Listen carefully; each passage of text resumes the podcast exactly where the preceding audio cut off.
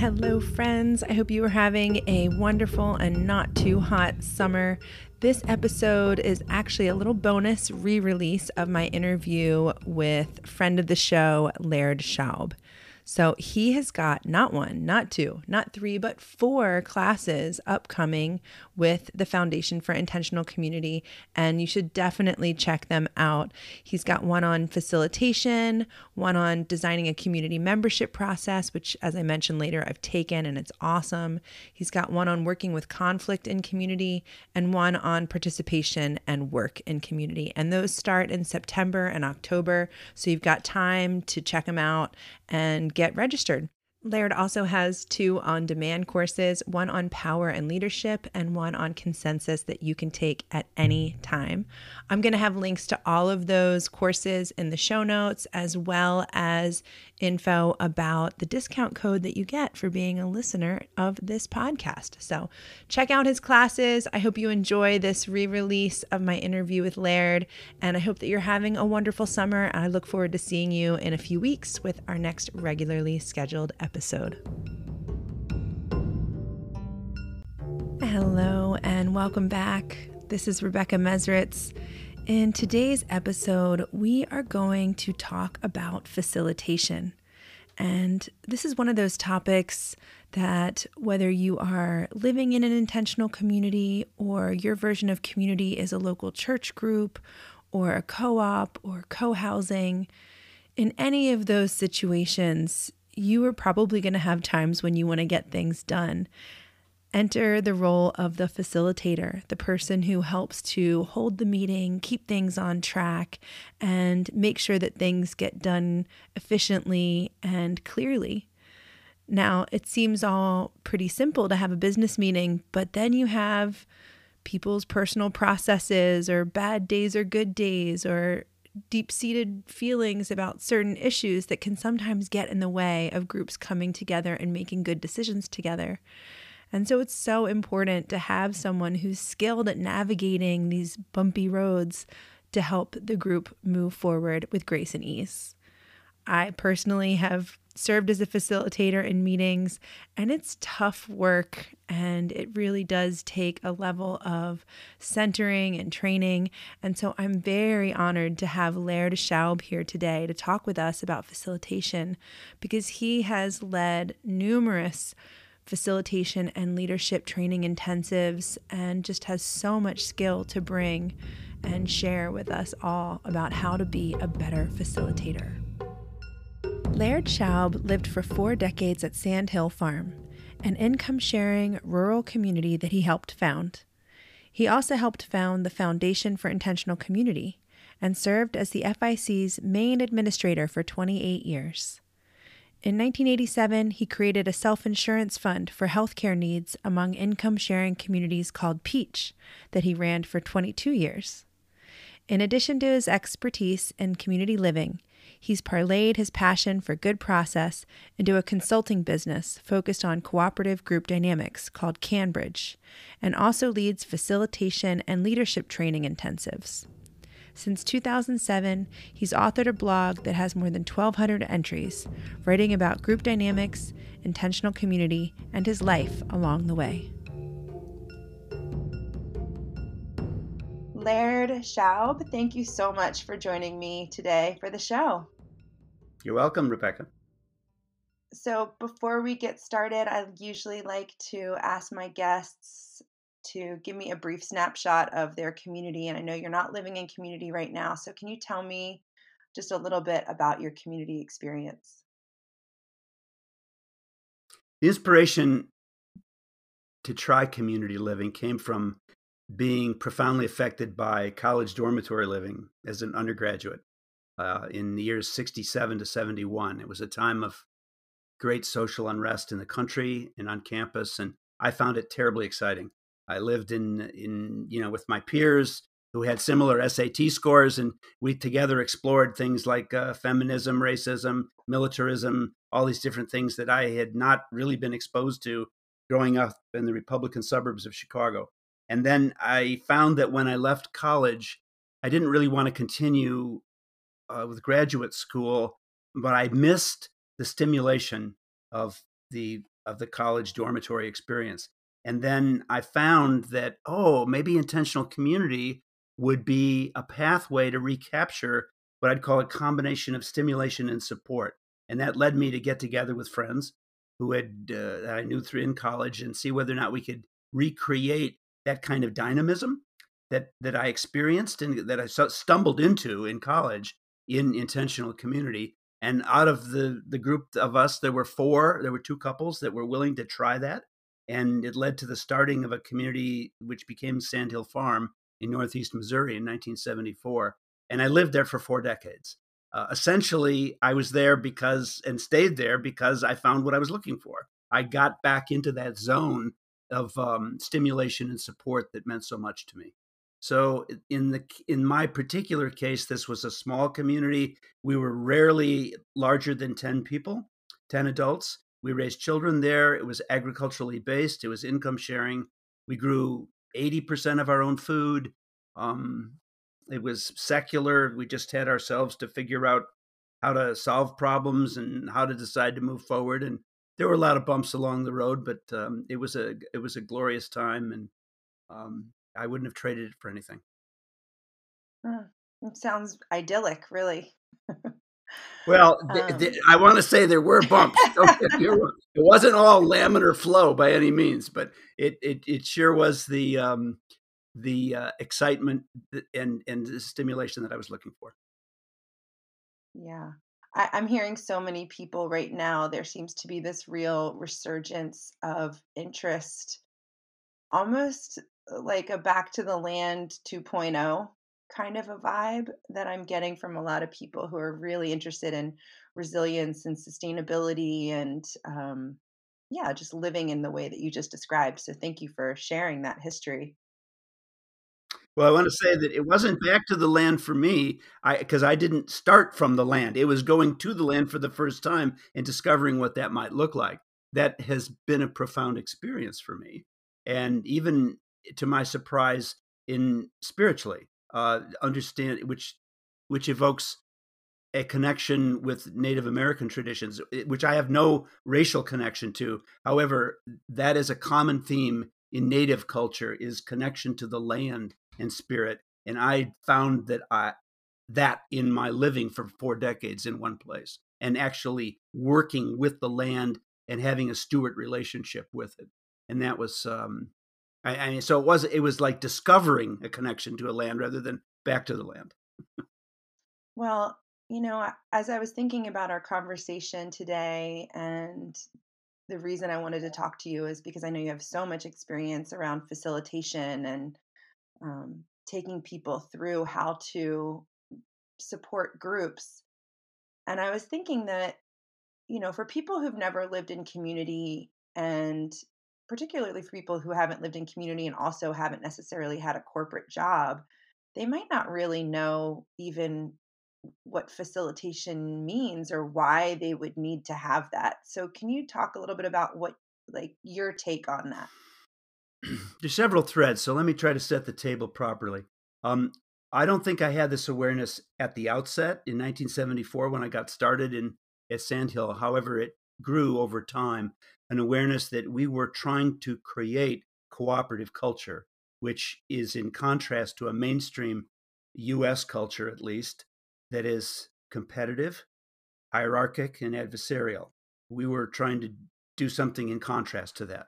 And then if you think about it, given that we, certainly me and most people, there are exceptions, but most of us have been raised in in that culture and we have been conditioned to respond competitively. Uh, and that you, if you don't realize that that's the background we bring into the the attempt to do community living, you're going to be frustrated because you're just going to have more occasions to fight. There's more more intermingled living, more things that you're sharing, and so there's more occasion to have disagreements. And if it's if every one of those is a battle, it's going to be exhausting. So the, you have to get good results in community, I've come to the view you need to unlearn the conditioning to fight or to run away or subvert or whatever when there's differences. The interesting case of community living is when we don't get along. If it doesn't really matter how you make decisions if you think the same way, but, but some of the time you won't agree. And how will that moment go? In community, the how you do things matters as much as the what. So it's not just what decisions are made, it's how you got to the decision and whether people feel brought along by it or run over by it or left to the side or coerced or all those different things. And so you somebody who's a facilitator in a mainstream setting is basically focused on the what. How do we efficiently get to a decision that's legitimate uh, by whatever you know you decide legitimate is. In community though a facilitator needs to pay attention not just to the ideas and how do they coalesce how do we solve problems. You also need to pay attention to the energy and are you bringing people along? Or another way of framing it is relationships are the lifeblood of community. You succeed in community when the relationships thrive if the relationships are brittle or fractured, you're not going to get a lot of joy out of that experience. I mean, I'm not saying it's a complete disaster. I'm just saying it's a disappointment in not living up to its potential. So you need to do problem solving in a way that enhances relationships. And the key challenge is what about when we disagree and the stakes are high? How do we do it then? Well, that's what a good facilitator knows how to do, uh, I think. And so, how to carry the group along without leaving somebody behind to build durable solutions that people feel like this may not be where I thought we would end up. However, I see how we got there. I'm included. I'm on board. And that and you want those kinds of solutions. Now, as a group develops the capacity to unlearn its competitive conditioning and to respond cooperatively, which is a whole package, but as it learns the ability to do that, you can't expect people to come into the experiment and get it right away. That's just naive. Some people are pretty far along and can be contributing in a pretty constructive, collaborative way right from the get go, but it's very, very rare for the whole group to be that. And in my experience, having a skilled facilitator who helps the group behave in the direction that it wants to, but forgets in the heat of the moment is a night and day difference in terms of the quality of work the group does. So I like to think of the facilitator in that dynamic as a midwife. It's sort of trying to helping the baby community survive its infancy to get to be a more mature state. And as the capacity of the group grows and its understanding about how to be collaborative and cooperative and not feed the competitive beast, is going to be less and less over time, and the need for the facilitator is less over time. So it plays a very important role in the early part. And then as the strength of the group grows, it's not so important who's running the meetings. I really like the idea of of bringing people along and sort of onboarding as opposed to coercing to get your way and ha- have what you want to have happen. um, and I feel like there's, eh, yeah, it's so nuanced, really. Like the difference between bringing, like bringing people along and uh, subtle coercion, or, um, you know, finding a collaborative solution to things that really relies on the fact that everyone's bringing their own innate wisdom and that whatever I might think is best for the group in that moment, that's just my opinion. and that there might be a greater wisdom um, by relying on the group's intelligence. And I'm I'm curious to know what you know. Do you have a, a way that you recommend people kind of bring that forth? Like, how do you uh, how do you inspire that? Well, I have a couple different angles on it. One one of them is just the recognition that in the mainstream, the model of a good meeting generally, you know, coming together to look at things, is work in the rational zone or with ideation and ideas. And I and that's powerful. That's got usefulness. I'm not anti-rational. However, if you stop and reflect for just a little bit, humans are far more complicated than that. And we have a lot of other realms of knowing and working with information, uh, in particular, emo- emotional realm. Um, so I want to highlight that, but but it's more than that. It could be intuitive, it could be kinesthetic, body knowing, it could be spiritual, it could be sexual. I know groups that work with different combinations of all of those things as a potent avenue for getting closer and understanding how they relate to topics. Um, there isn't one right answer. It's just that it's an interesting question that's often not examined. Which of these channels do we want to honor and work with, and how would we and how do we do that? All right, so that's one piece, and that's often not even considered. And so, I, in particular, when I work with facilitators in a training session, I focus especially on the emotional piece. However, also I will work with the kinesthetic and the intuitive pieces too. In particular, the I could say more about those other ones, but let's just stay with the emotional piece. Um, and if you just did that in addition to ideas where you welcomed feelings as well as thoughts about a topic, that would be very enriching. Um, some people know something more deeply or in a more nuanced way emotionally than they know it rationally. And it doesn't mean that one's better than the other. It's just a different way of knowing. It's it enriches the conversation. We mostly act or the default from the mainstream. Let me put it. If you import that in, is everybody sort of talks in a well modulated voice and you know one speaker at a time, and everything has to be translated into thought to be legitimized. And if somebody is highly emotional in a meeting, that's considered um, out of control or perhaps inappropriate or manipulative or whatever. And so I want to start with the idea that not everything goes, that you can have boundaries around emotional input. However, it's data. It's like it's information about how we relate to the topic, so long as it's authentic rather than staged or, you know, meant to, you know, steer things, but rather that this is my response. And you can separate usefully, I think, aggression from emotion. So it's if somebody's angry, um, to me that's interesting, and and I would want to know more about like, well, why? What's the trigger? What does it mean? Okay, that doesn't mean you're going to get your way. It just means your t- this topic touches you that way. I think that's legitimate. Now, if it's accompanied with um, putting somebody down, judging them, uh, attacking them, you can interrupt the attack while legitimizing your upset. Okay, let's find out what the upset is. I think, and I teach that as a facilitator and try to practice it when I'm doing this. This, uh, in, you know, when I am the facilitator, I will try to demonstrate what that means. Now, one of the other things that's embedded in this is the topic of diversity. Almost all groups will have some kind of value of like, yeah, we support diversity. We want to be open to a wide variety of people.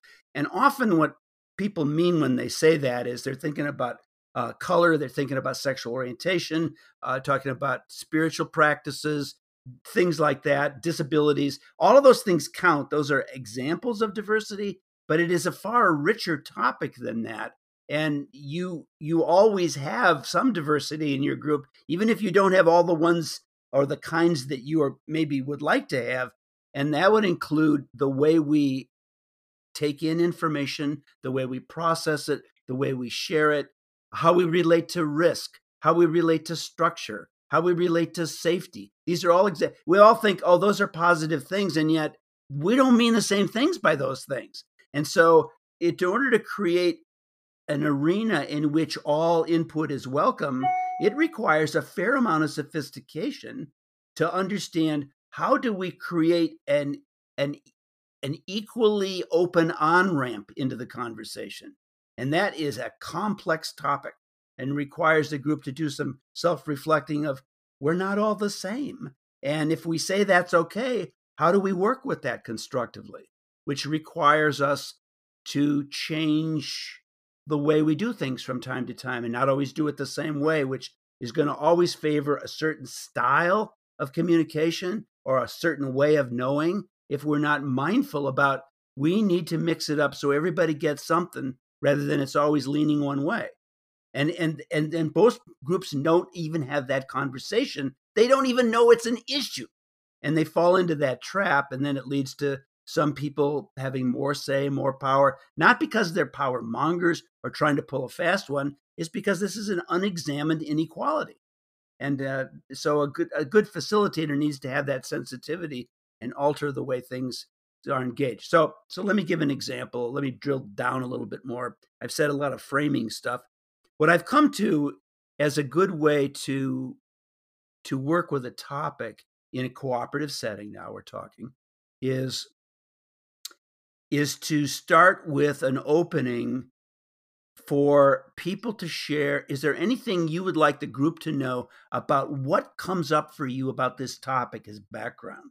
And that could often mean a backstory that's got nothing to do maybe even with the history of that group. It could be from a prior experience on this topic. Let's so let me make up an example to, so that we're not just talking theoretically. Suppose we're talking about pet policy. We're talking about dogs in particular all right? And what do we want to do with dogs in the group? And so if you just just jump into the topic who's got an idea about what's a good policy for the dog?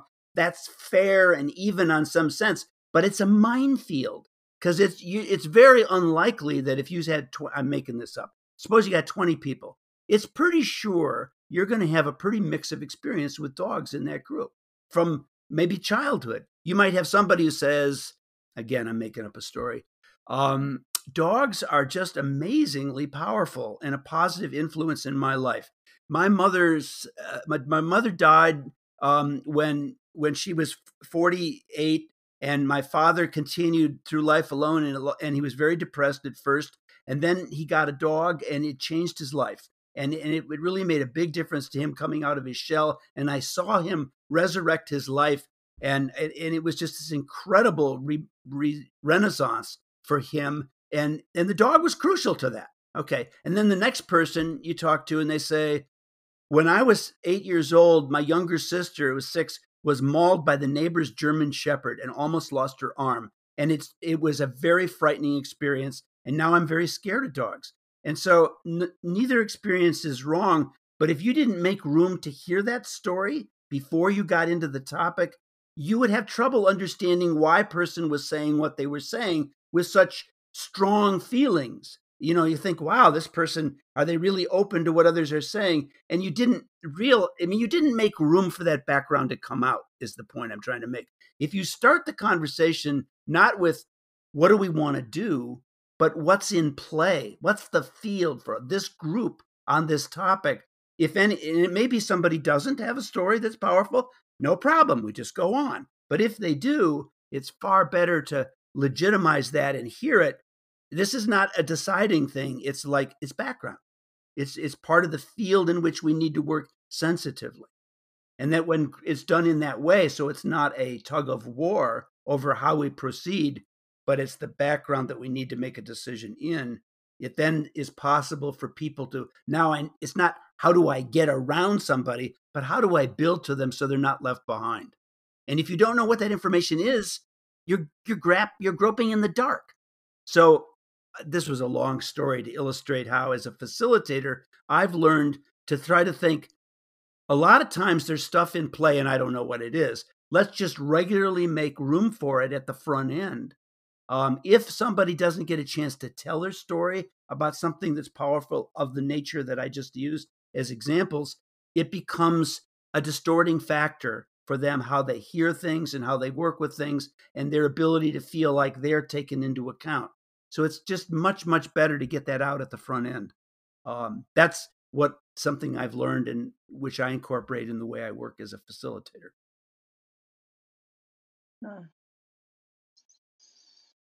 Hmm. I really appreciate inside of that. Um, that seems like uh, kind of heading off the emotional processing at the pass a little bit, as opposed to waiting for everyone to be heated and, and excited or angry or whatever that thing is. Um, which I really, yeah, I really appreciate that that tactic you know i'm curious because uh, i'll say in our in in my experience in facilitated groups a lot of times what we've tried to do is sort of split up the emotional process meetings and the business meetings. And not that there isn't some level of emotional emotionality that comes up in business meetings as well But one of the techniques that we've used is to make sure that we're making time to do, you know, emotional processing work together and clearing up the backlog so that we're not bringing that into the business meeting, you know, the unresolved traumas. But sometimes it's just not, you just can't help it. I mean, I, it's so funny. When you brought up dogs, I had to laugh because frequently in this podcast, dogs have come up as a big, as a big thing. And, um, you know, pets, dogs, animals, kids are the big ones. And there's something that really feels gets triggered on this like primal level of security, safety, need, like entitlement, all of that sort of comes up in those conversations that seem like they're about business or about policy or about how you want to conduct your community. And then all of a sudden you're like looped into somebody's you know, trauma or trigger or story that you didn't know about. And, you know, short, obviously, you can, I love this practice that you've just brought forth, but I'm wondering when those kind of things start to happen and you are um, trying to just get a decision made, and all of a sudden now someone's having like a really emotional experience how do you create space and time for that that feels honoring also of the fact that people are busy and have work and like decisions do need to be made? You know where's the balance inside of that? Okay well what i've learned is that is so long as the response is authentic rather than strategic uh, you know they're they're angry not as a as a way to dominate the conversation they're angry because they're angry.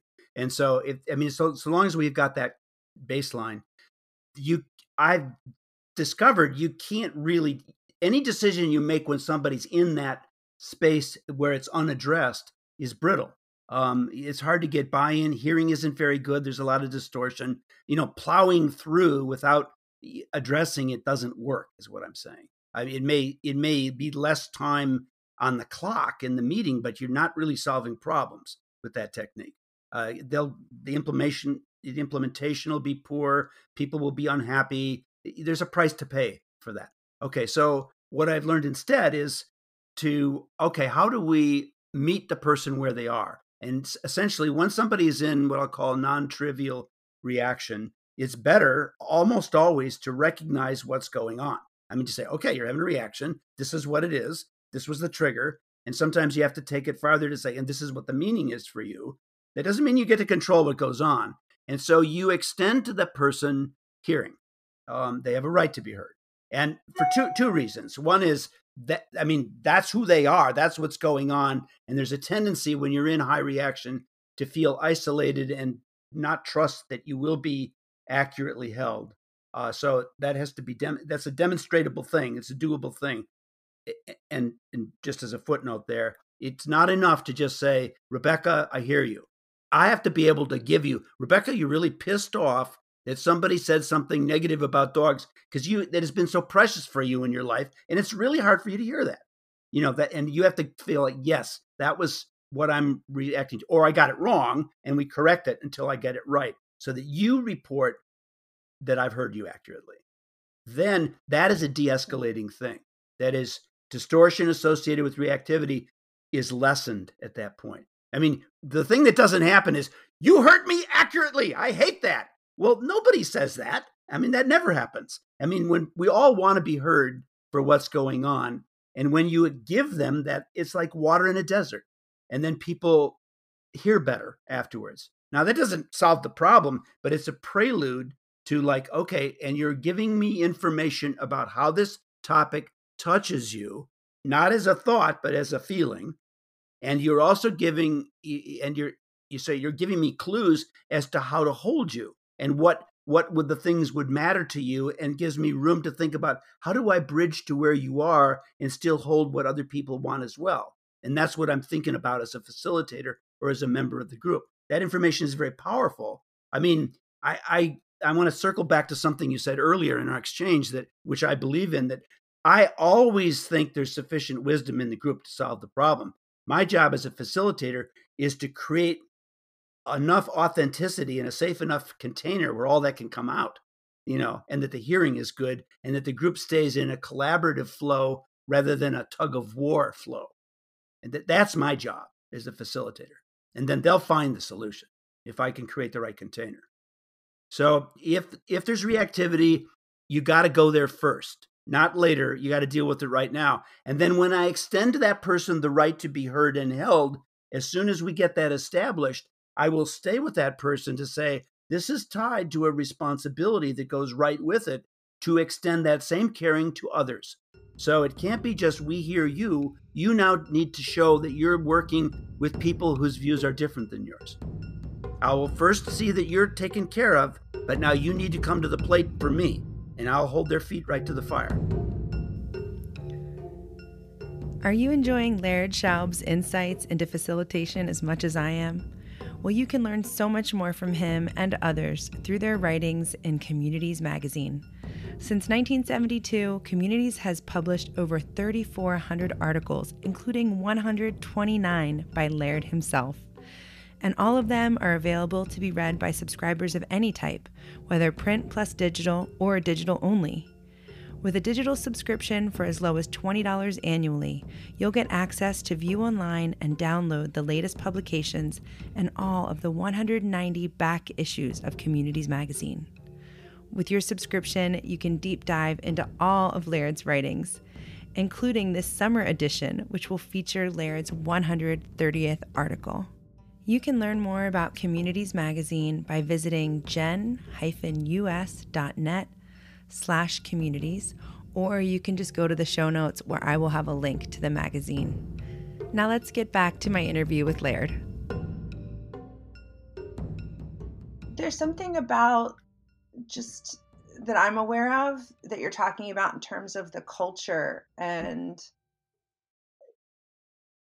you know, I guess if you're brought in as an outside facilitator that might be a different thing, but I'm just aware that within a group, you know, a big piece of facilitation is actually something that doesn't even happen in the meeting. There's like a self the self governance aspect of um yeah, I think building conviviality and connection and uh, listening, like honing practices of of true listening and empathy, and I just wanted to sort of bring that to the table as well as you know, if you treat I think this is part of that unlearning that you were talking about earlier around competitive conditioning. If you treat every topic that comes to your meeting like something to be won or lost, or you're right and then the other people are wrong, or vice versa, then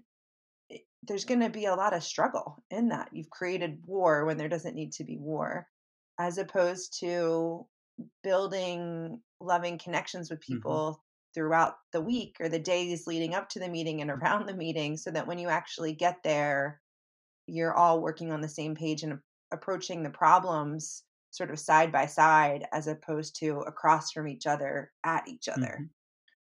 Yeah, you do need to trust that Just even that. even when you disagree that there's a fundamental caring and and and it and it's also the reason you have common one of the reasons you have common values is that you you've explicitly aggregated around these things that you agree on and it's worth laboring through the awkward stuff because you're building together around these common things uh, so that needs to be alive for the group. And there needs to be attention then when there's hurt that there's healing, you know, that, that it's attended to. Um, there's going to be bumps. There's going to be um, awkwardnesses and hurts. And uh, I, I, the, the image I try to hold, Rebecca, is that we're all crippled gods, that we that we all have damage, and that we all have the divine within us. And it's a question of we can't let the fact that we're crippled stop us from trying to do things and and we have to allow for that divine to, to surface and be held and and worked with uh, rather than eh, you're you're my you're my problem you know it's like no you're they are your um, your fellow traveler mm-hmm. yeah. Well and in that in that journey you know you talk you were as i said earlier you were talking about this idea of unlearning competitive conditioning. And i'm wondering how? Is there a way do you know of a way to start to bring that into these cooperative cultures? Um, i don't necessarily know that during a meeting is the best time to do that unlearning process or maybe it is i don't know what do you well think? you can i mean for example one of the things you're trying to do you're trying to move away from combativeness and toward curiosity. When when somebody says something that is either uh, doesn't make sense to you or contradicts your experience or disagrees with your thinking th- that's a key moment. It's like you all right you have a reaction. Now the thing is what do you do with that? And what you want is like let me make sure i'm understanding how you got there maybe your thinking will reveal something that's unknown to me or a way that i can enhance my thinking rather than you are a threat to me now because you you're going in a different direction than what i think we ought to go in and so it's do we respond with that tell me more not so that I have rope to hang you, but be so that I understand better rather than with now the fight is on. And so that would be an example of a competitive response versus a cooperative response. And so as a facilitator, I get a chance to step in in those moments of disagreement and demonstrate that curiosity and openness or showing how they're not necessarily saying something that is opposed to you, it's different than yours there's a way that maybe this can be put together. It doesn't have to be uh, World War III, you know, kind of thing. So I can I can demonstrate that as a facilitator, and then people can be brought along when they see that. Oh, okay. I was about to say something nasty. Maybe that wasn't such a good idea. You know. oh, that's good. That's good. Mm. so so there's a you know I want to circle back to something we said earlier, which is around uh, I, I've come, this didn't, I didn't start this way, but after 20, 25 years of living in community, I said, you know what? What's really indicative of um, whether somebody's going to be a member that you're going to want to live with is not really that they ex- they think just like you or that they have the exact same interpretation of the common values. It's not going to be night and day, but I found over the years we rarely had somebody, you know, we were an, or- an organic farm in, in, in Sandhill Farm. And we we rarely had somebody come in and say, you know what you need to do is you need to use Roundup. I mean, that just didn't happen. I mean, it could have, but we didn't have that problem. I mean, there's people in the world who believe that way, but they didn't come to our place. You know, they they weeded themselves out. So no we didn't have that kind of gross level problem. So, but what we did have, what we did have was, or what we found was more important was what I would call a package of communication skills. That is, we were looking for people who who were pretty articulate about what their thinking was, could explain it well, could could be pretty articulate about their feelings, um, were able to shift perspectives to see something through another person's eyes. I don't mean change their minds so much as see it another way. I mean, can understand. Like, let me now see it through your eyes. Some people can't do that, and it's a booger working with them you know whereas i'm saying that's a skill you want to see in people. Can they function well in the presence of non-trivial distress in others? Um the, the this is these are the kind of skills that we found. If we get people like that we can always teach somebody how to drive a tractor. That was like we needed that skill but that was simple compared with teaching somebody how to be articulate. Or how well do they how accurately do they listen? I mean eh, to what people are saying so they get it at depth.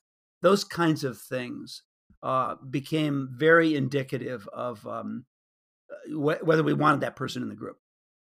And you can, and those are things that can be enhanced. It's not like you are where you are and it's a, it's for, you know, set concrete. You can get better at all those things if you have the motivation to do so. Yeah. How?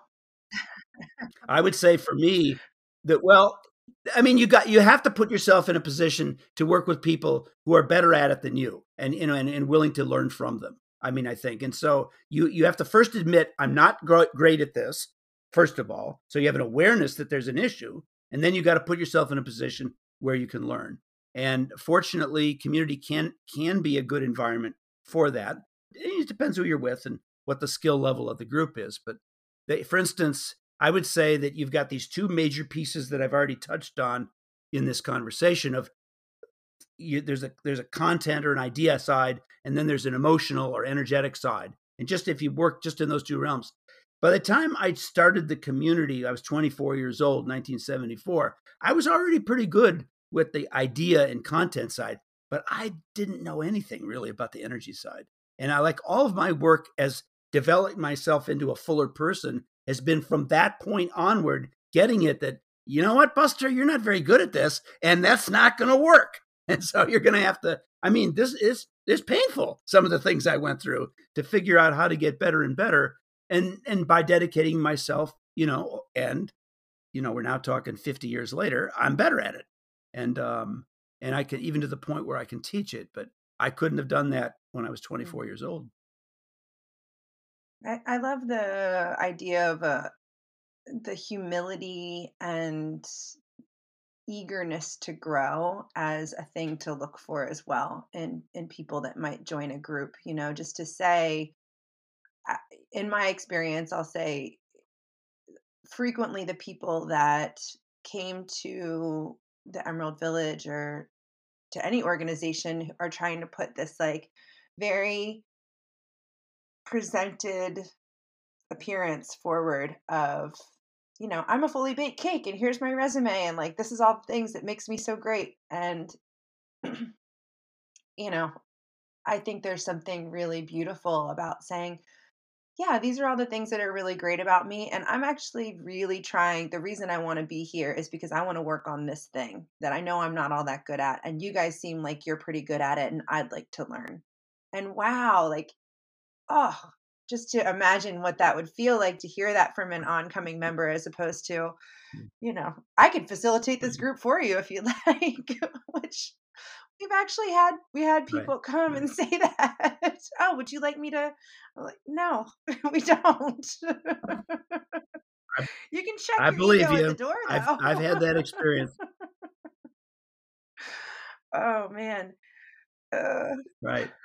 I I think one of the saddest things I encounter is um, people who who older people say north of 50 let's just in a broad brush stroke and who have got considerable community experience under their belt and they're and they're and they're not in community and they're looking for one and and and the, the question is as i sit with it these are people i know you know and so i have a sense of who they are and what their history has been it's like are they really open to doing things differently than what they know. And that's not always the case. And it's like it's hard to find a place because they're they're going to be this person that comes in and wants to start telling people how to do things, and that is not fun. It doesn't go well, and it's like so. I don't a lot of times have much to give people like that because they're not. They kind of feel like I've paid my dues, and now I'm. Uh, it's time for people to listen to me, and it's like that's not a trick what do you recommend to those people? I mean, it seems like it it I mean in in a broad stroke it is uh it is tend to be more common as people age um but not not uniformly. There's you know it's it's pretty interesting. There's a real division. Some people as they age get more open and more and and they let go and they feel more free and they're pretty interesting to be around um and yet others kind of close down you feel like there's they're just um, eh, they don't have the same wattage inside their head as they did before. They're just not as curious anymore. Uh, they're mailing it in. Uh, they want comfort and and be reinforced rather than. I mean, I'm not I'm not trying to say this is um, a pandemic uh, of that, but it's I see it enough that it's not easy to help somebody who's looking for they're looking for security and they're looking for companionship, but they're also looking to be honored and eh, to come in and be honored right away. And it's like it's that's uphill. Mm. It's uphill. They're not really looking to clean toilets, you know, and um and to do the karma yoga. So it's um it's tricky business. I, I think that's just such a beautiful thing to bring words to, Laird. Honestly, I know so many communities who are interested in creating multi generational, intergenerational realities and that that could be perceived as a real issue and um, yeah i know that's something that we want to do here is is have older people as a as a piece of we don't want it to just be a bunch of like people in their 30s and 40s and their kids and that's it. Like we really feel like there's there is a room and a place to want to honor people's wisdom and the wisdom that they share but also honor everyone's wisdom. The the wisdom that that that everyone brings well, to the table. There is another side to this coin. We do. I my observation. We we have a U.S. culture venerates youth, and uh, is generally speaking, um, old people are in the way. I mean, I, that's a very broad stroke, but I mean, it's kind of like, you know, it's time for the young folks to get their chance, and and people would rather stumble in the dark and figure it out on their own often rather than take advantage of the fact that a lot of times older people have experience that's relevant, but they're not asked. And it's not that they're demanding; it's like they're available and would like to be asked, and they're not. And it's like there's so that's the other side of this coin. Um, you, if you really want to build a viable, a vibrant intergenerational community, you're going to have to do this dance in both directions. You know, the, in other words, there's got to be room for the new ideas and the dynamism and the creativity of the younger generation. There have to be real opportunities for them to to to do stuff their way, and it's a mistake to just write them off because they're they've reached a certain age. And now it's like just sit here in the quiet and in, in, in the corner here, and we'll see that we'll tell you when the meals are ready. Uh, that's that's not going to be. Here's some knitting needles. you know?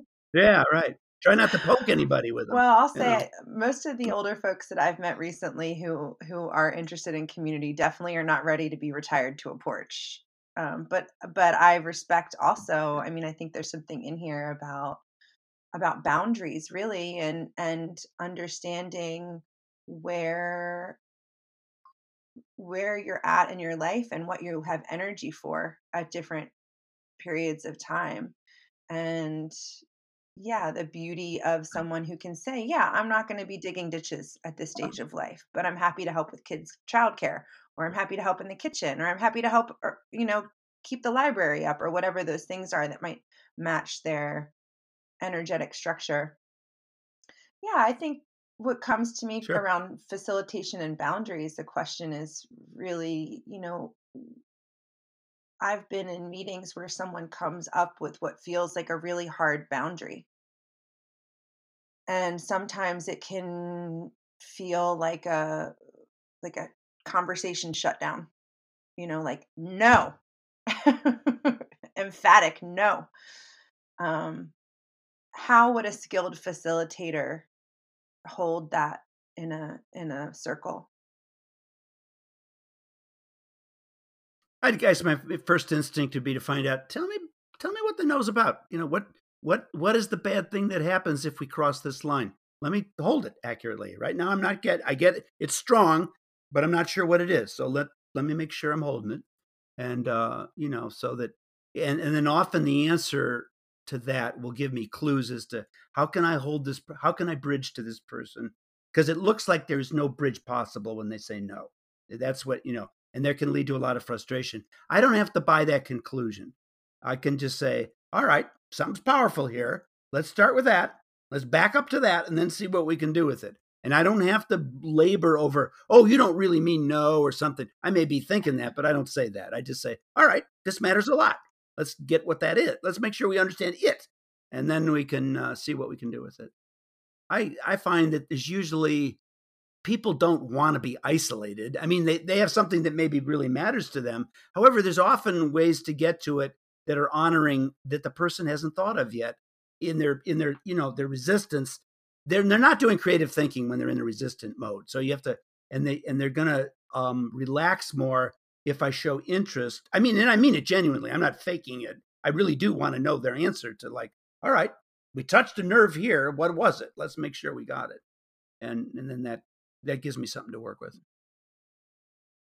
Or it could be it could be um another way this could play out ties in to what I'd said earlier of like if it feels like the group has moved to try to hold that person, I can point out there's stretching going on to reach toward you. I need you now to stretch to reach toward. The, it has to go from both. We need to meet in the middle here somewhere. I don't know exactly where the middle is, but it can't be all in one direction. So it's like, if can you see how people are stretching beyond what they would think is a comfortable solution to try to hold you? And I would point out what those things are. And if the person recognizes that's happening, I need to see something in return. I don't care what. Give me something. You know, and so I might it might look like something like that. I might labor with that too. It just I mean it's situational. I don't want to give a one size fits all answer. But there is a way in which it's common for people to be results oriented when they're in a meeting and they're thinking bottom line, where is this going to go? I will not, I'm not going to do this thing. I mean, this is an unacceptable answer. And they may say that right at the beginning of the conversation. They think, this is my nightmare. This won't work for me.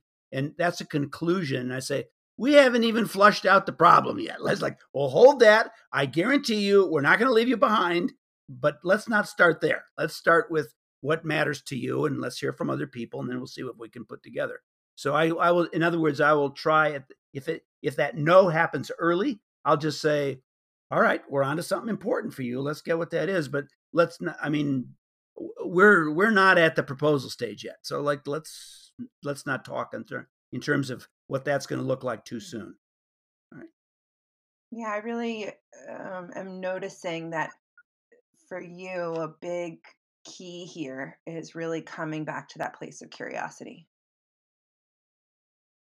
And mm-hmm. that, that is, you know, I wanted to ask you about tips and tricks, but it feels like that's the that's the big one is like just try to stay curious, try to just like ask like what's okay, I hear you like and and then giving that that deeper reflective listening that actually maybe even repeats back what they've heard from that person to like settle their nervous system Sometimes. and let them know okay we're here with you. We we hear you. We understand where you're coming from and like meeting people in that place as opposed to well clearly you're emotional right now and so that's not valid or that kind of you know sorry shut go deal with that on your own we're trying to get a have a meeting here right mm. right yeah i don't think that works so i've and i and i I think it's important for the facilitator to be pretty centered, by, by which I mean when I'm really on, I mean when I'm doing my best work, my ego doesn't exist. I mean, it's kind of like I am just a present. And it's like, I never mind what I think. That doesn't even matter. I'm just trying to hold what's going on in the room and it's just flowing all around me. And I'm trying to think, what do we know now? What do we not know? What, you know, hasn't been said, what has, and how do we put this together? And that's I'm in that all the time. Um, so like one of the challenges for me, going back to what we were talking about before with aging, is like to operate at the level I do, I have to be very cognitively deft. I mean, I've got to be able to work accurately with a lot of information quickly. I mean, I tell people the difference between a good facilitator and a great facilitator is oh. about 10 seconds. Don't tell me what a great idea you had later. You got to be able to do it now. And and so I have to be able to perform at a pretty high level. And I'm I'm 72 years old and I have to think I can't count on always being able, you know, I have to be able to somebody's got to tell me when I'm losing it here because I don't want to be out there putting myself into that arena when it's no longer appropriate. So far I can. It's a blessing and it's uh in fact I think it's part of why I can you know it's use it or lose it on some level when you when you operate at that level and practice your craft you retain it longer so i'm very fortunate that way but uh, there will come a time when it, it won't be there anymore and i need to stop doing it but because uh, i you, you really need to be working lightly with a lot of stuff and hold a lot i mean i'll be able to remember what somebody said two days before and bring it back into the meeting at the right time not not even knowing that it's important until it arises and it's i mean i can work at that level uh, but that's because I've done this a lot. You need to understand, Rebecca. I have facilitated, you know, this concept from Malcolm Gladwell of 10,000 hours at a craft to develop a, uh, to get into a certain zone with it. I don't know literally how many hours, but I probably have been in about 10,000 hours of meetings. And it's like you reach a level where you just are in a zone where suddenly things slow down and are easier for you just because you've done it a lot. I mean, you've worked with it, whatever that thing is. It's something you're good at just because you put in the time, and um, that and and I and I've gotten to that place. And so now the question is, really, I'm more focused on how do I teach others to get there so they can do it a little quicker than I did.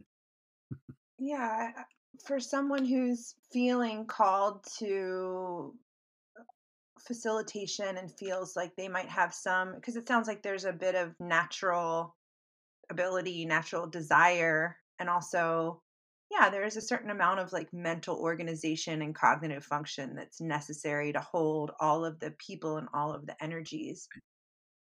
I'm wondering what is the how would I mean, aside from taking a class, like, are there other ways to cultivate oneself to be able to do that in a good way? Well, you want to be with others who are skilled so that you they they become peers and and mentors. You know, you help each other. You if you're if you're the only one who gets it, what's going on, it's hard to grow because you you only have yourself. It's a lot slower when it's only in you. So it's important to have contact with people who are in that journey together. And it can be very beneficial to let's go back to the framing I'd said about working with content or working with energy it's common for somebody to be more skilled at one side than the other um, and I, or and so it's good to pair up with somebody who's got complementary skills and then the two of you form a, a strong whole you just you have a, an issue around how do you collaborate and how do you hand off but that's a doable solvable issue so it doesn't have to be one person gets it all that's i mean i've gotten to the place where i can perform at that level um, and I can teach it and try to help somebody wherever they are get stronger. But you don't have to wait, you know, until your weak part is strong to be active in the field. You can pair up with somebody who will cover for your your weaker side, so that together you you're a team, and that that can work really well. Uh, and then you have the benefit of it's really good to um, take time to to reflect on what just happened with people who are have some degree of sophistication to understand this.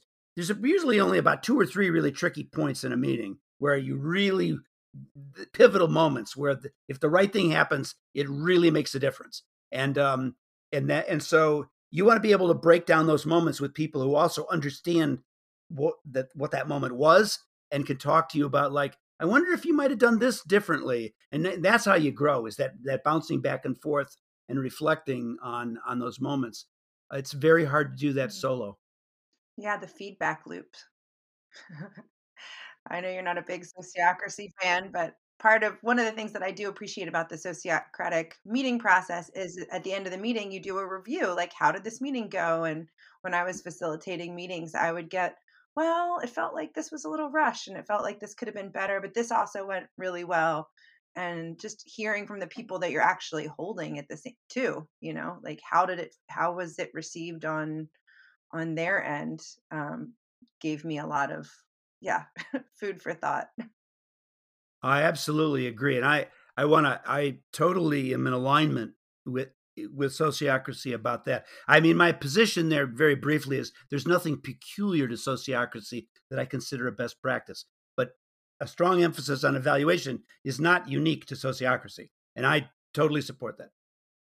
as you are developing or cultivating yourself, or as one is developing or cultivating oneself to be a facilitator, um, are there certain kind of red flags or things that you're like, don't do that, or be aware, you know, if this comes up in a meeting, this is one of those times that maybe you want to invite everybody to take a breath, or like, what are those, what are those moments that you see are kind of ripe for disaster?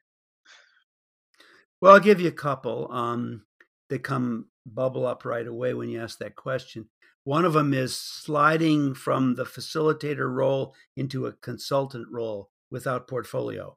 Uh, you've been asked to run the meeting, but you think you have a, you have advice, and it's like you weren't. I mean, you could be asked for that. That's okay, but that should be cleared ahead of time. Going into that zone is a misuse, even an abuse of the facilitator role, because now you're starting to steer, which is not. I mean, unless you've been asked for your advice, which can happen, that's a no-no, because you're compromising your neutrality when you do it, and um, uh, it, makes it very difficult then to hold people who who don't like your advice. All of a sudden now I don't have a neutral facilitator, and I was supposed to. All right, so there's that danger. The other one is being aware of when you're triggered. You know, when you're in reaction, so that you're not acting out of your reaction. You know, you'd be able to know when you're in reaction and what you can can you release it or do you need to step down or you know there's it can happen i'm not saying what the right thing to do is but you got to know what's happening. If you don't know what's happening now that's dangerous. I'm imagining in this scenario, the facilitator is not a part of the circle, or I mean, is this because I'm I'm I'm picturing like a group they of can be. you know you've got five or ten co-founders and you're all sitting around and you know frank is the facilitator for that meeting but frank also has a vested interest in the happenings of that meeting you know he's a, he's affected and implicated.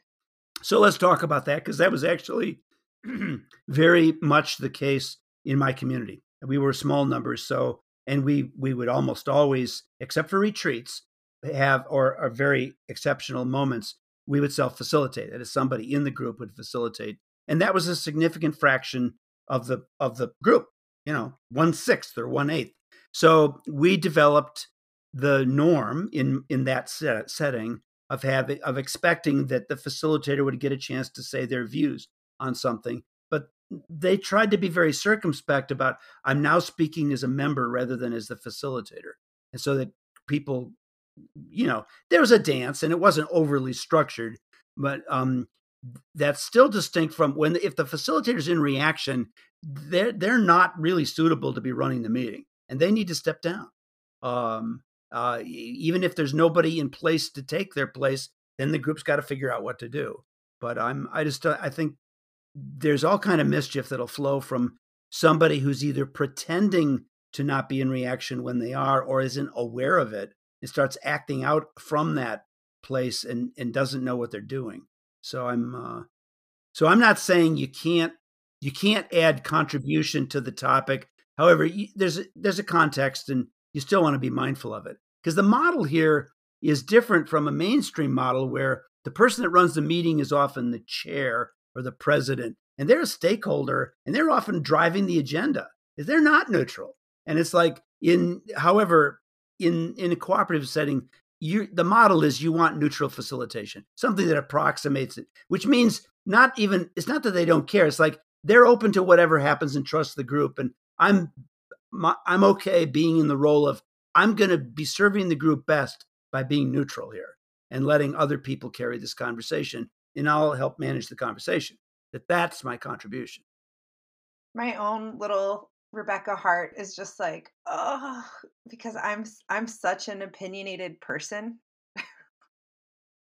you I know, too. and I'm just like, I, I mean, definitely in the early days of my facilitation, and I, I like to think that I improved over time. Um, I was told that I improved over time, which was good, but I know that I wasn't always a neutral facilitator.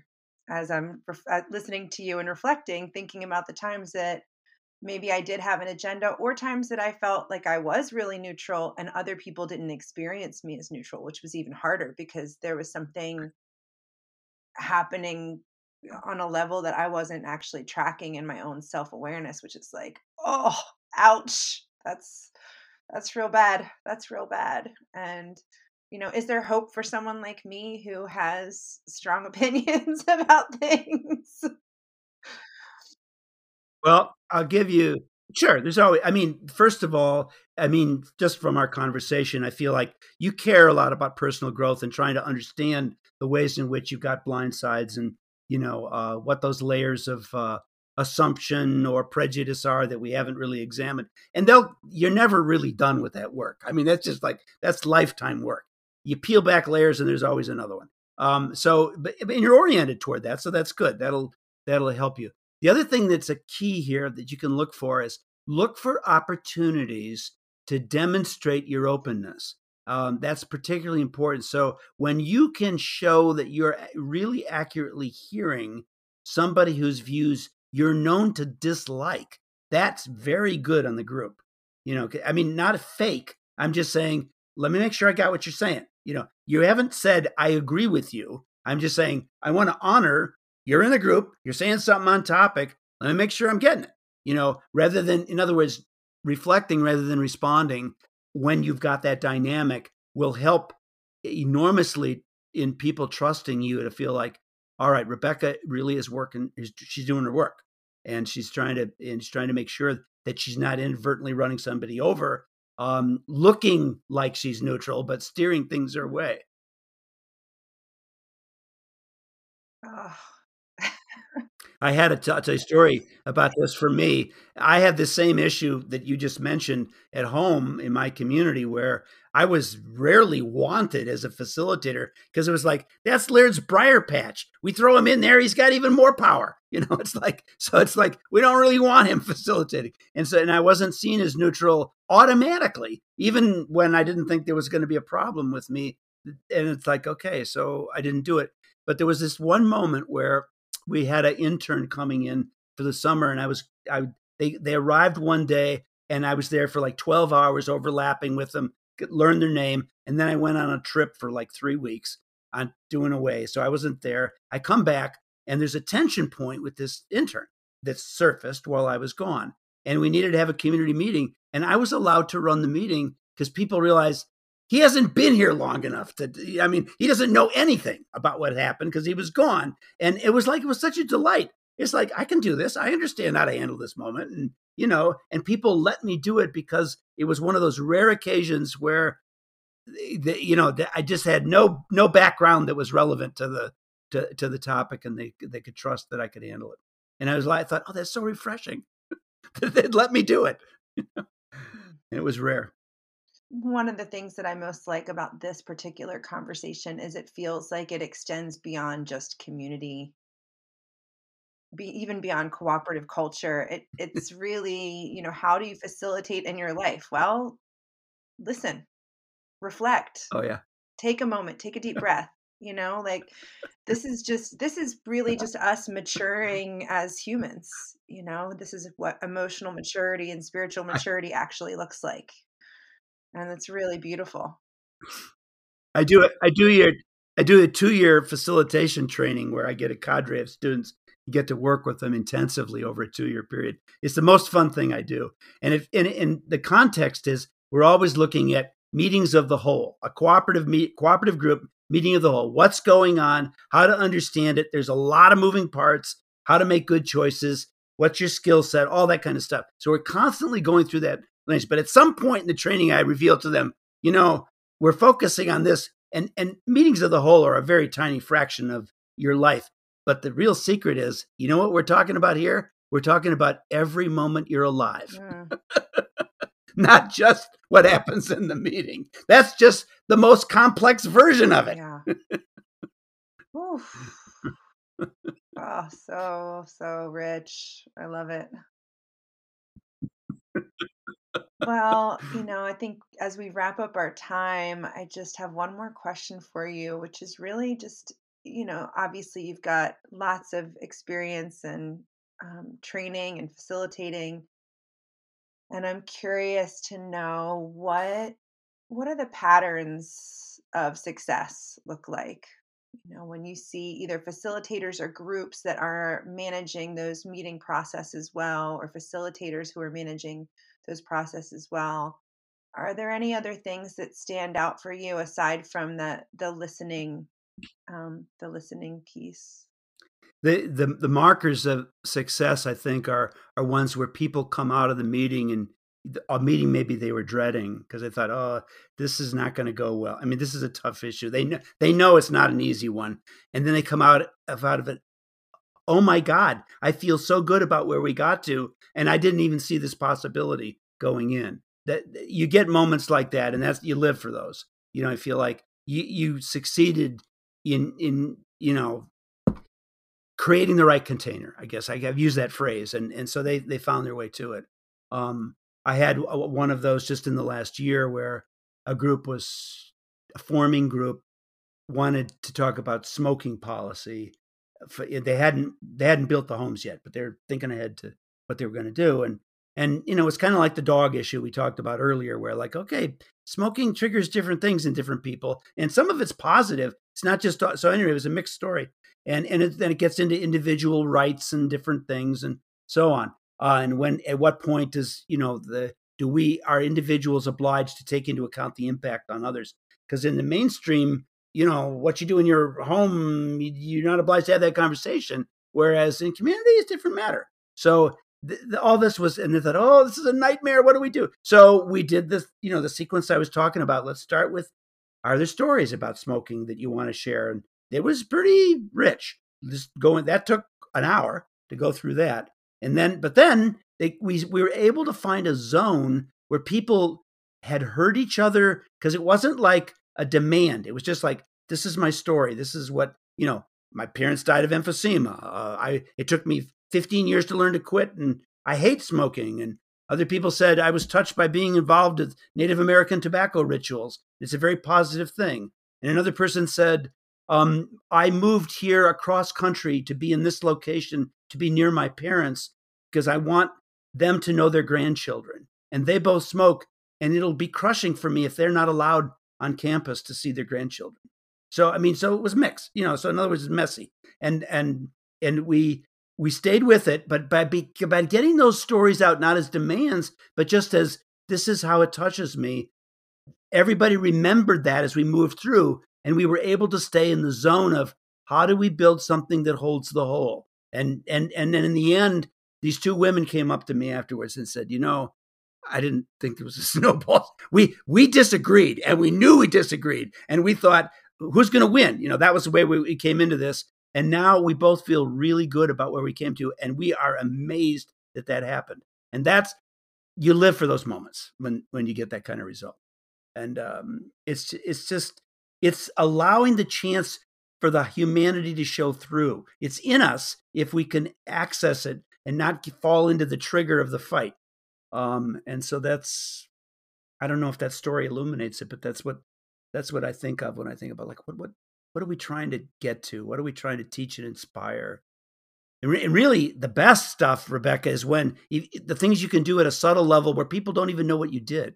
It's kind of like, oh, that meeting went well. And they don't even know maybe the key moments where you changed the wording or the way you phrased something. So we stayed in a collaborative zone and didn't fall into the pit.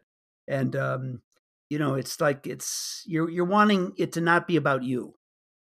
Uh, that's that's a thing. That's another. You mentioned traps, and I mentioned two of them. That would be another one. It, if you need to shine, that's the wrong motivation. You want to help, but you want to be a servant, not the star. Hmm. Hmm. Wow, Laird Schaub, thank you so so much for coming here and sharing all your wisdom on this. It's been such a delight to hear all this from you. really appreciate your time. You're welcome. I hope you've enjoyed this conversation with Laird Schaub.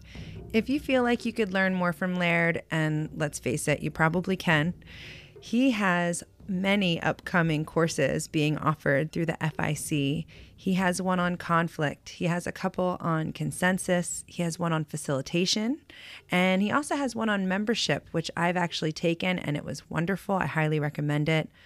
If you go to the show notes, I'm going to have a coupon code for all those classes, and I'll have links there as well.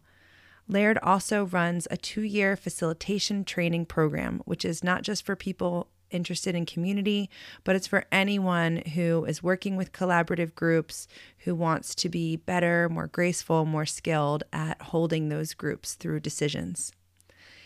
I also would like to recommend Laird's blog. You can find his blog and learn more about his views on life and living in community at communityandconsensus.blogspot.com. And I will, of course, have a link to that in the show notes as well. If you are enjoying this podcast, I hope you will take a moment and consider visiting ic.org slash podcast and donating to the show. I really do rely on your support to continue to be able to create this content. And I really, really love doing it. I love getting to interview people like Laird. And I hope that if it's within your means, you'll consider making a contribution so we can keep this coming to you. If you'd like to stay in touch, please find me on Instagram and Facebook at Inside Community Podcast. You can reach out to me there, and I would love to hear from you about all the ways that I can support your journey towards the beautiful and messy realities of living inside community.